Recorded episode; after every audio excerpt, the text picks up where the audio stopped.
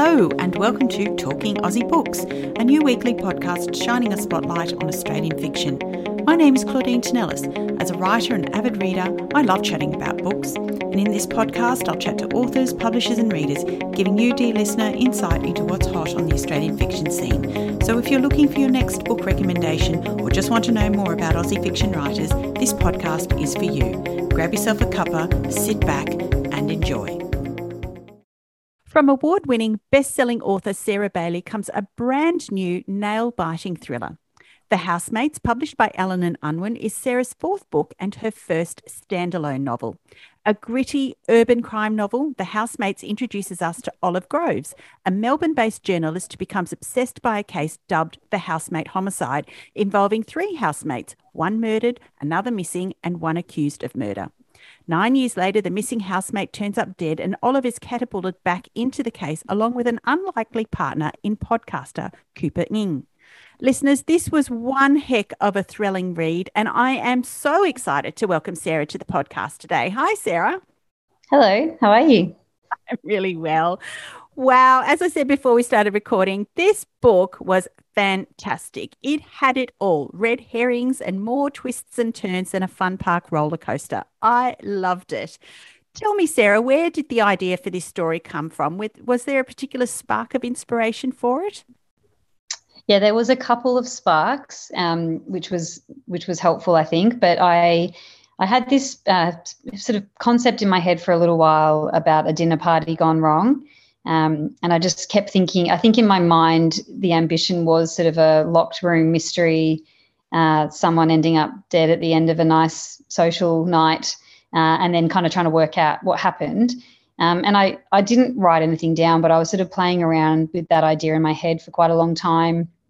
And I just couldn't make it work. I think um, I get bored with my own ideas sometimes, and that's a bit of an, a, I guess, a cue for me to go, there's something not working about this particular concept. So I sort of parked that. And then I had this other idea that was um, bothering me, which was sort of centered around a deceased detective and then someone sort of in her periphery picking up in her footsteps a few years later. And I guess almost retracing her detective work. Um, and I really liked that kind of idea, but I couldn't work out how to make more of that concept. And so I guess in the end, I sort of mashed the two things together. Mm. Um, and I think it gave both of them a bit more sort of um, meat on the bones. And yeah, I guess I've ended up with a, a story that does involve someone uh, who is murdered um, as a result of sort of a dinner party gone wrong. And then there's a, a, journalist that ends up working on that story, and she's retracing the steps of a deceased detective who happens to be the woman that her now fiance used to be married to. So there's a little bit of a Rebecca esque vibe to that relationship that she has with the dead cop as well. Yeah, hopefully it all it all works. But that was kind of the whistle stop tour version of how it all came to be. Yeah, fantastic. Well, as I said, I absolutely loved it. More to the point, I loved Ollie. I thought she was a fascinating character she had so many different layers and aspects to her personality that I thought made her relatable on a number of levels. I mean, she was a professional woman dedicated to her work and chasing personal happiness at the same time, but she's not yeah. sure how well those two sides of her life can come together. And I felt like she was caught between two worlds in many respects. So I wondered if you could tell me about your inspiration for Ollie and how you managed to get inside her head. Yeah, I mean, Ollie similar to my other leading lady protagonist, is a restless person. And I think it, it sort of, I guess, is a reason why a lot of protagonists are restless is that they, they sort of want more out of their circumstance. And that, that makes for good fiction. So I'm not surprised that that tension kind of exists in a lot of strong uh, character leads. But with Ollie in particular, she's successful you know, generally speaking, but she's not quite scaled the heights that perhaps she might have hoped she would from a career point of view. And then she's finally, finally got this amazing relationship and this amazing man that she has always hankered after. Mm. And that's maybe not quite as satisfying as she'd hoped it would be either. So I think with Ollie, a lot of it's to do with a, a sense of what what happens now. Like what happens when you sort of have what you kind of always wanted, but it's not kind of enough uh, and then she's obviously got the the layered um, kind of complexity of being in an industry that is is almost just by the way it's progressing, challenging her modernity and her relevance on a day-to-day basis. So she's at the peak of her job. She's almost 40. She's she should be kind of, I guess, feeling quite confident about her ability. But the new technology, the millennials that are hitting um, the workplace that she's in, are all really putting a big question mark over that for her. So yeah, she's got lots going on, and then obviously a murder to sort of solve on the side. So she's busy. Indeed, she is. so, picking up a little bit on this tension between the old world and the new, if I can put it that way, Ollie's antithesis in this book is her young partner, Cooper Ng. Um, he's everything she's not. And more importantly, he represents, as I said, that new world order, the new digital platforms for journalism ca- compared with Ollie's traditional journalism. She's not persuaded by this shift in thinking, is she? No, and I think the reason why is that if if she succumbs to acknowledging that there's a better, easier, uh, kind of more slapdash way of doing her job, then what does that mean for all of the time that she's invested in being a, a proper journalist, as she sort of would refer to it as? And I, I think, I mean, I'm quite obsessed with this conundrum because I think it's really, really interesting that we've ended up in a world that questions facts, that says that people that aren't experts in a certain field seem to have very strong opinions about certain fields. And then, more sort of on a technology level, what do we do when experience isn't the most important thing anymore? If you know how to do something and you're really familiar with a certain technology or a software program, you can actually be more valuable than someone that's worked in a field for 20 years. So it's been i think it's just it's confused the world of work in a way that perhaps it hasn't been confused before. There was there, there used to be just such clear rites of passage and clear tenure based milestones that you would achieve and tick off.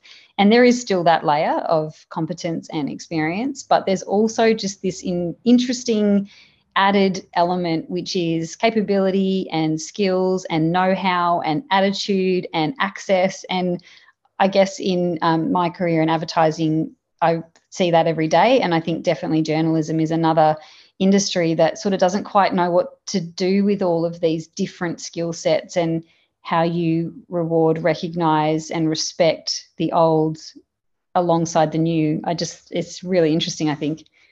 Yeah, and you've explored it so brilliantly in this book, I thought. I don't know that it's necessarily resolved, does certainly give us food for thought. Sarah, you also touched on so many dark themes and issues in this book, and it's difficult to speak about them, I think, without giving away spoilers.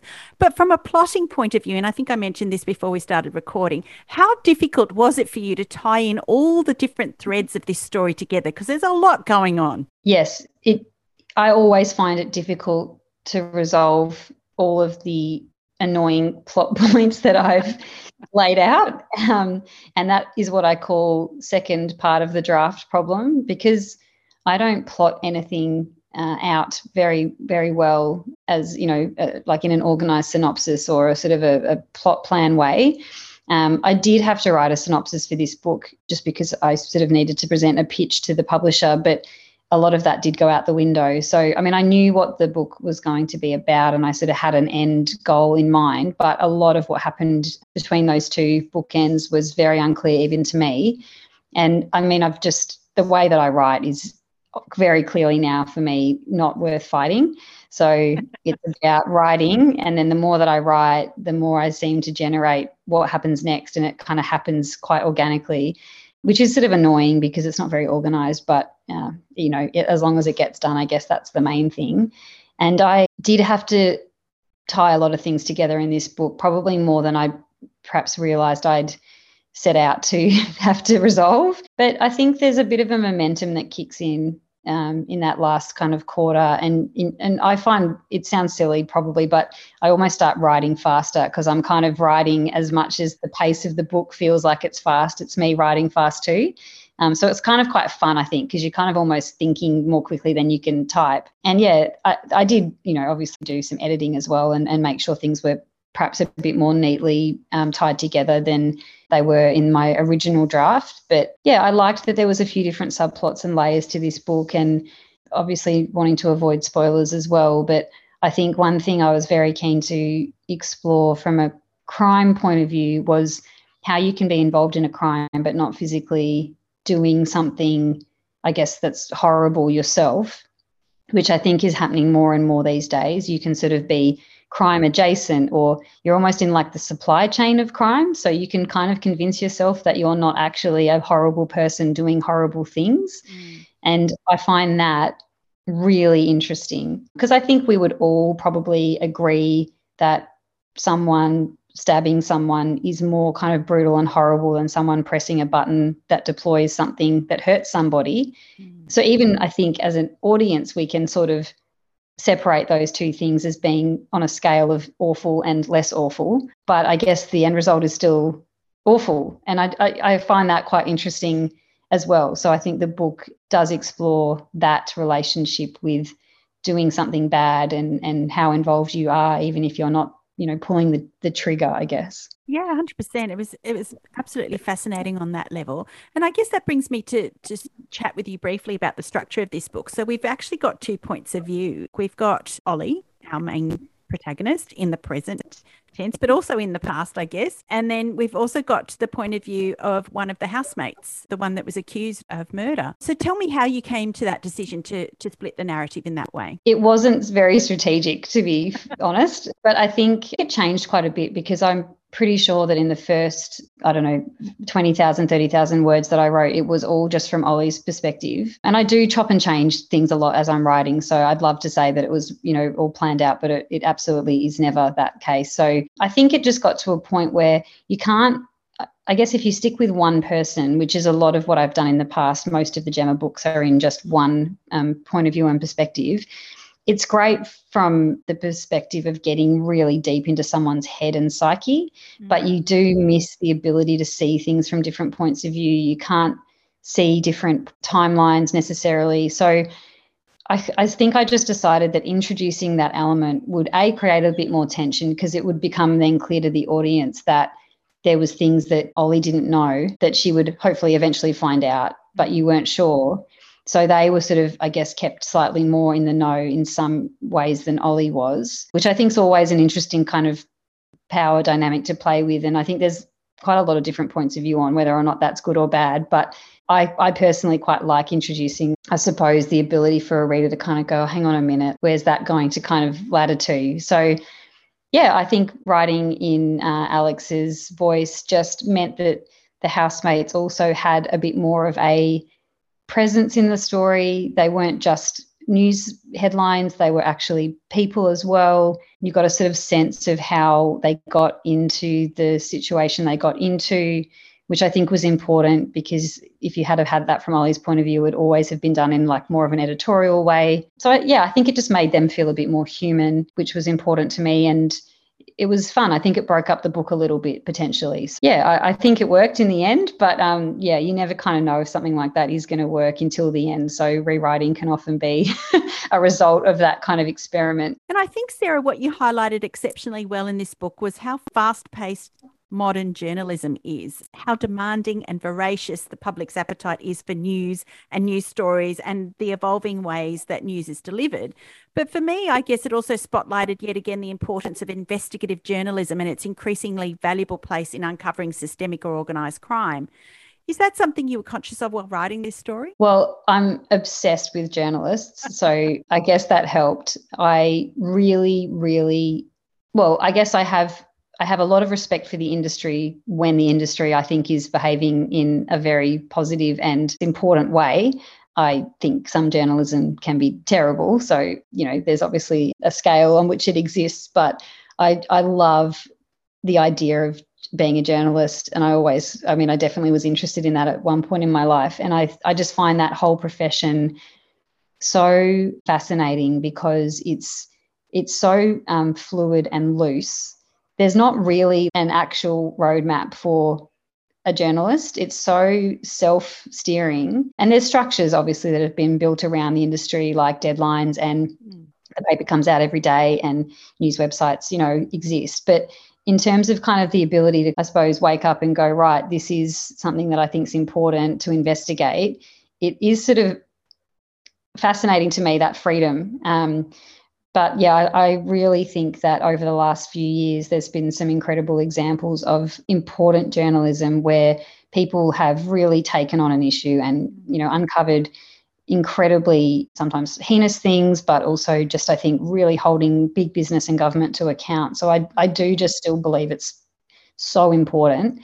And uh, yeah, I think we get a bit caught up in the news cycle, and the relentlessness of it is probably getting in the way sometimes, I think, of good journalism being done.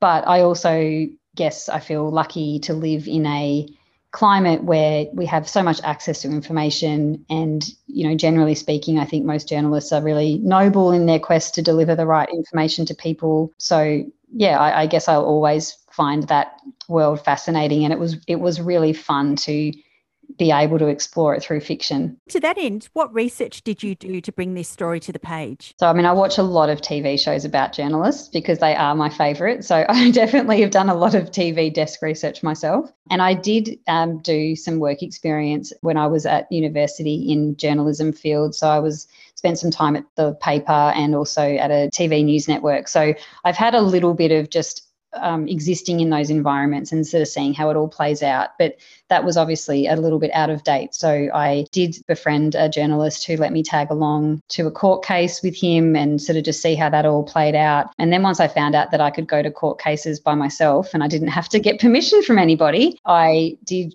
go to a few different hearings and sessions that were really helpful for my story in particular. So that was really that was really worthwhile, I think. And then just speaking to a couple of journalists about sort of their their standard day and how that they kind of organize their time, how the hierarchy works, and also talking to them about the technology onslaught and I guess that whole piece that that Ollie's navigating.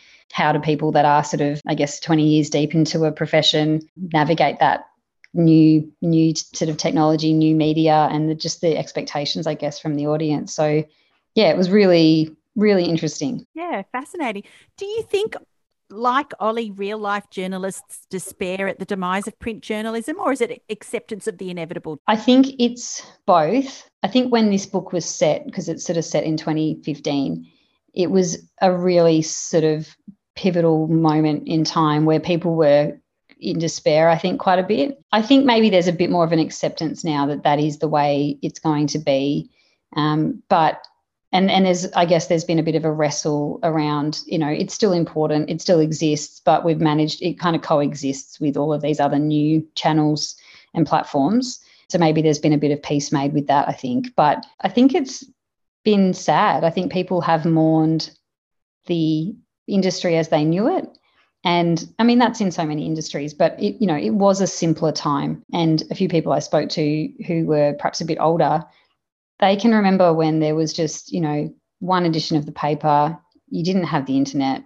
You weren't sort of struggling to race against time every single day. And it was a bit neater and more controlled. Like I said, my industry is kind of the same, I think, but you know, with with sort of progress comes positives, but also negatives. I think there is definitely a fair amount of negatives in journalism that is a result of the internet and um, self-publishing and uh, lots of other things. But there's also, of course, some incredible opportunities that that's brought people to. So I think you just have to realize that the only, you know, constant is is change. And once you kind of embrace that, it, that's just it's how you react and respond to making the most of it i guess that's important. And i think the good journalists have done that really well. I think it's fair to say that the deeper ollie and cooper dive into this cold case the more ollie has to confront her own past traumas and insecurities. But not only is ollie a principled journalist but she's strong enough and has enough self-awareness to understand that she needs to find happiness too. Something that i admired about her immensely and we touched a little bit on this earlier. So i wanted to know how do you walk that line of making your female protagonist flawed and damaged, but self aware enough to make the choices that are right for her? I, I don't think about it too much when I'm first drafting it. I think that kind of analysis comes when you're editing. So that's good, I think, because if you write without too much awareness, I think you tend to write characters that are quite real and genuine and then you can kind of go back and i guess correct anything that maybe doesn't marry up or inconsistencies in behavior and things like that uh, i think with ollie and same with my other character gemma it's it is a fine line because you don't want the audience to sort of just completely give up on them or to get real I mean people get really angry with my character Gemma that that's for sure but I think anger's fine as long as there is still some investment in outcome and I think that's sort of what you're trying to go for. I mean I don't like everybody either and that's fine but I think you can still be invested in someone's journey without having to like really really like them. So likability is not very important to me but i mm-hmm. think sort of interest and belief and understanding is probably the things that i think you want to sort of aim for and the self-awareness is important because that makes the reader realize that there is going to be there's layers to this person. They're not you know really one dimensional.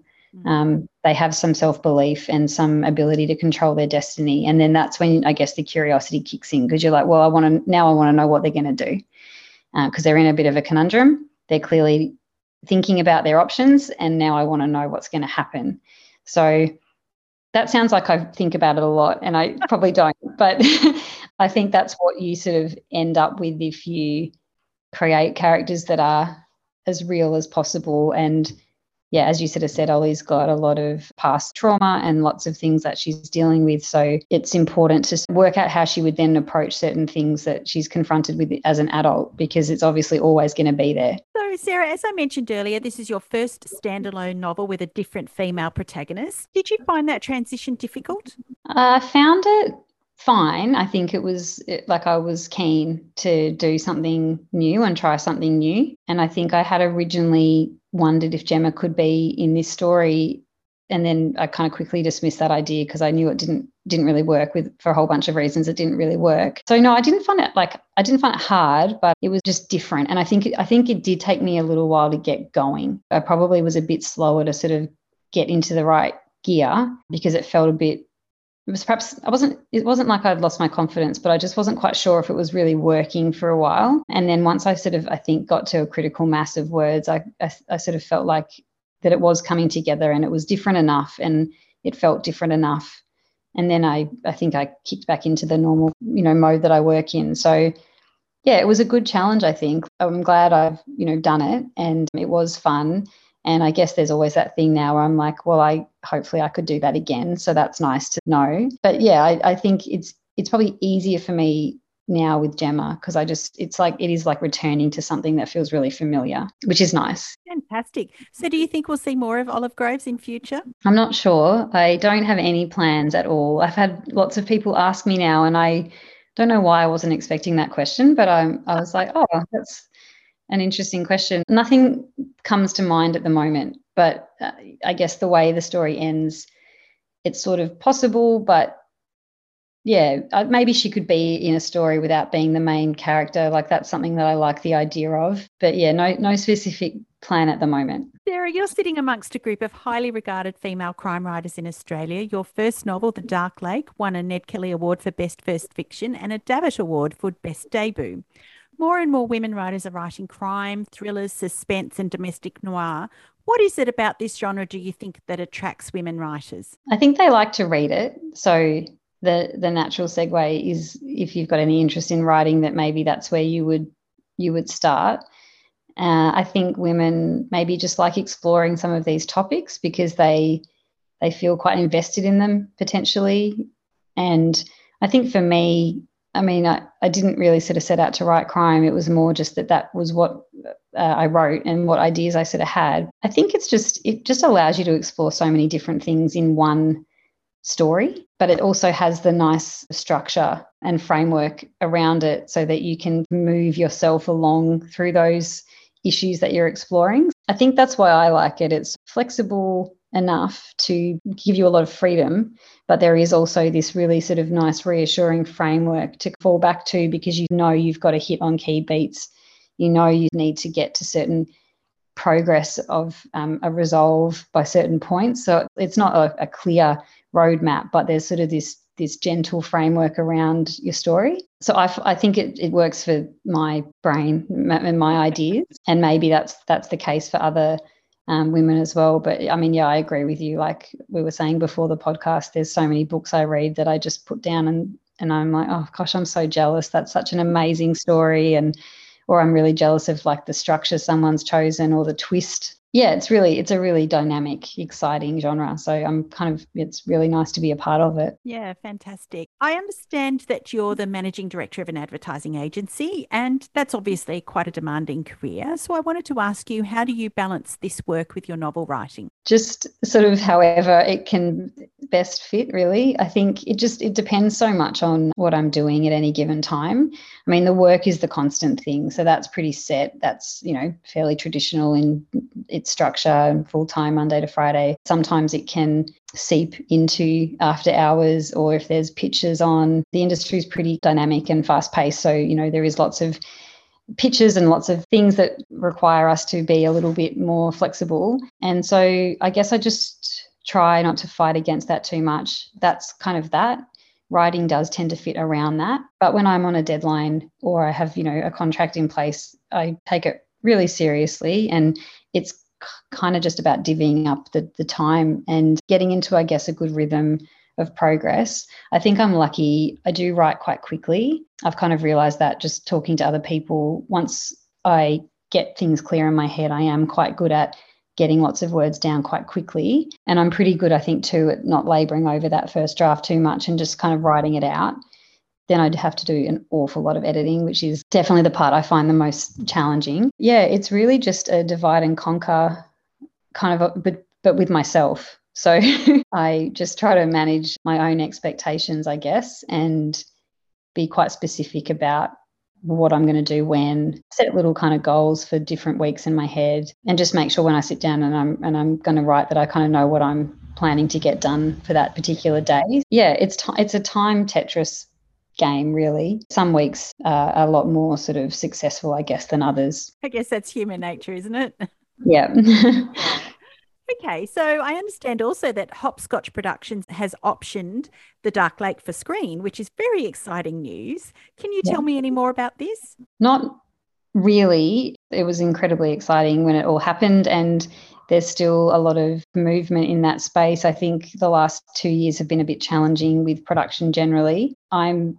working quite closely with the team from Hopscotch at the moment, looking at potentially being involved in writing the treatment for it and kind of getting it, I guess, back underway again after a bit of a pause. So it's a strange industry. I think it is not very certain and lots of things chop and change quite quickly. But yeah, I, I, hopefully at some point in the future it would make its way into some kind of visual form. I think that would be really fun. Very exciting.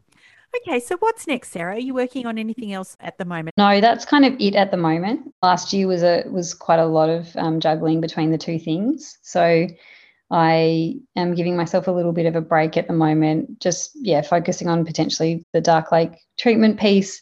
I've got lots of ideas, but nothing kind of absolute. So um, I would like to think that over the next few months, I might start putting pen to paper and and get some thoughts down. So we'll see. Sarah you may not know but many writers listen to this podcast. And so i wondered if you might share your top three tips about writing or the publishing process. I mean some of these feel they feel so obvious but i, I read uh, you know a lot. And i don't take that advice about not reading in your genre when you're writing in your genre like i I think for me, there's something about reading that just unlocks ideas and, and sort of unlocks productivity for me. It's really inspiring. Like it's like going to an art gallery, I think, for my, you know, creative teams at work. So the more I read, the more I want to write, the more motivated I feel to write. So I'm always reading and I'm never sort of not reading something. And I think that's really important. And I read pretty much everything because I think that there's inspiration from every genre for every genre. So it's not about I guess, being sort of specific about a swim lane. I think writing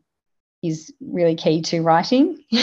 so, and I, I say that kind of ironically, but I definitely fall or have fallen into the trap in the past of procrastinating by doing writing adjacent things, but not actually writing. So I'll do another short course or I'll read another article on writing. And all of that stuff I think is great and important, but it is not a replacement for actually writing. And I can kind of tell when I'm starting to procrastinate because I try to pretend to like plot out my books because I think that that's productive. And then I know in my heart that that is absolutely getting me no closer to actually getting a book done. For me, that's not a good use of my time. So actually just sitting down and writing and figuring it out and getting your brain into that gear mm. I think is just the only way for me that I actually get closer to a book being written. Probably another tip that is maybe a bit specific to writing crime, but pro- probably other genres too, I'm sure, is just not letting research get in the way of, again, progress.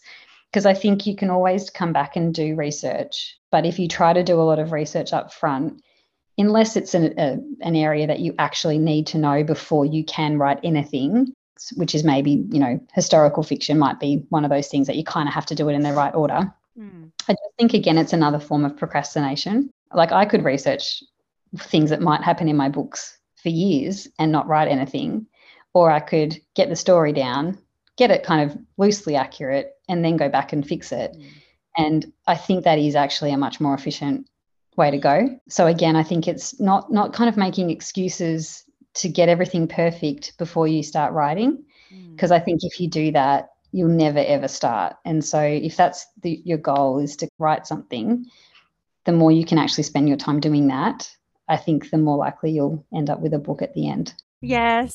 I think a lot of people think that those things are obvious, but sometimes they just need to be said. Yeah, well, I think we're always our own worst enemies with anything that comes to do with time and attention. And I mean, I think every everything like I, I would say life is just a series of making decisions about what you're going to direct your attention toward. Mm. So if you decide that you want to write a book, you have to direct your attention towards writing the book. And if you spend time doing other things, that's fine. But then you have to be at peace with probably not getting to the point where you're writing the book. So I'm big on attention and what I dedicate my attention and my time to. And I think if you get, you know, don't want to get too kind of pragmatic about it, but it, it is kind of transactional. Like if you can pay attention to writing, then you will write. Sarah, although The Housemate was the first of your novels I have read, it certainly won't be the last. I wish you every success with this fantastic novel. Thank you so much for joining me on Talking Aussie Books. Oh, thank you so much for having me. Well, that's a wrap, folks. If you enjoyed this podcast, please leave a review on iTunes or drop me a line via my Instagram at Claudine Tinellis or on my webpage, claudinetinellis.com. Thanks for listening. Until next time, happy reading.